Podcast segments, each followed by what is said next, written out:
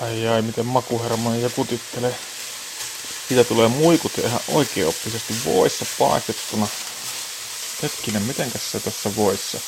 kolmetuhatta kilojoulia. Olisiko se rypsiöljy? kolmetuhatta. Tyydyttynyttä rasvaa neljäkymmentäneljä grammaa. Rypsiöljyssä seitsemän grammaa. Oho. Jos lähdetään alusta miettimään tätä, niin rasvahan on alun perin hyvä asia. Ja se, mihin me tarvitaan, niin elimistö tarvitsee sitä monenlaisiin omiin tarpeisiinsa, se, että saadaan sitä välttämättömiä rasvahappoja, ja, jota ei saada muualta kuin rasvoista, ja niitä ei voi itse valmistaa. Rasvaa tarvitaan solun rakennusaineeksi, ja sitä tarvitaan energian tarpeeseen. Tietyt hormonit tarvitsee sitä esiasteeksi, eli on monta sellaista fysiologista syytä, mistä syystä rasvaa tarvitaan. Eli rasvakeskustelussa oleellista ei ole oikeastaan se, että saadaanko sitä vähän vai paljon, vaan sitä tarvitaan niin kuin itse asiassa riittävästi ja tarpeeseen nähden. Joku, joka kuluttaa paljon, tarvitsee ehkä myös rasvaa huomattavasti enemmän. Tai jos energiansaanti muuten on vähäistä, niin silloin on ehkä hyvä, että sieltä rasvasta tulee paljon sitä energiaa. Käytännössä kuitenkin se, että kolmannes siitä päivän energiantarpeesta pitäisi saada sieltä, sieltä rasvasta. Se tärkein kysymys on siinä sitten tietysti se, että millaista sen rasvan tulisi olla. Eli palataan siihen asiaan, että, että rasvan laatu on se kaikkein tärkein asia. Ja tästähän on paljon keskusteltu viime aikoina tästä rasvan laatuasiasta, ja on, on hyvä muistaa se, että kaikki tutkimusnäyttö perustuu siihen, että rasvasta täytyy saada yksi kolmas osa sitä kovaa rasvaa ja loput sitä pehmeitä rasvaa. Tämä on se kaikkein tärkein asia. Se ei tarkoita sitä, että joku tietty rasva esimerkiksi nyt voi olisi ihan täysin kielletty.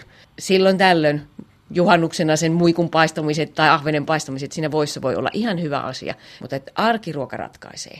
Eli arkena sen rasvan laadun pitäisi olla niin, että pehmeätä rasvaa olisi pääsääntöisesti. Kun käyttää leivällä kasvimargariinia ja käyttää ruoavalmistuksessa öljyä, ja sitten valitsee niin kuin elintarvikkeet sillä tavalla, että ne on joko vähärasvaisia tai rasvattomia. Niin silloin me päästään itse asiassa hyvin lähelle sitä suositusta. Eli käytännössä aika helppo asia, mutta tietysti aina silloin tällöin sen toteuttaminen on näköjään vaikeampaa.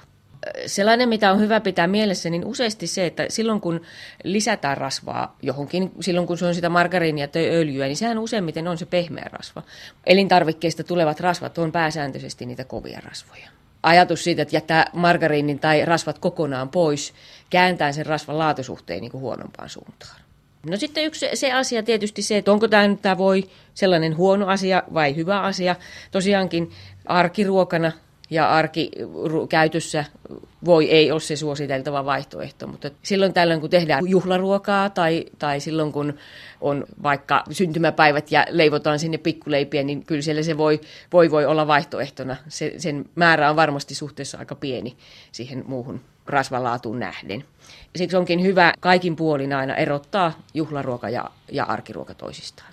Ja arkiruoka ei tarkoita sitä, että se tarvitsisi aina olla sitä gourmetruokaa, vaan joskus arkiruoka voi olla ihan, tai pitääkin olla ihan sitä tavallista. Sitten kun halutaan parempaa ruokaa tai sitä juhlaruokaa, niin sit siihen voi panostaa. Ja se ei välttämättä tietenkään tarkoita sitä, että, että juhlaruoassa pitäisi olla sitä voita.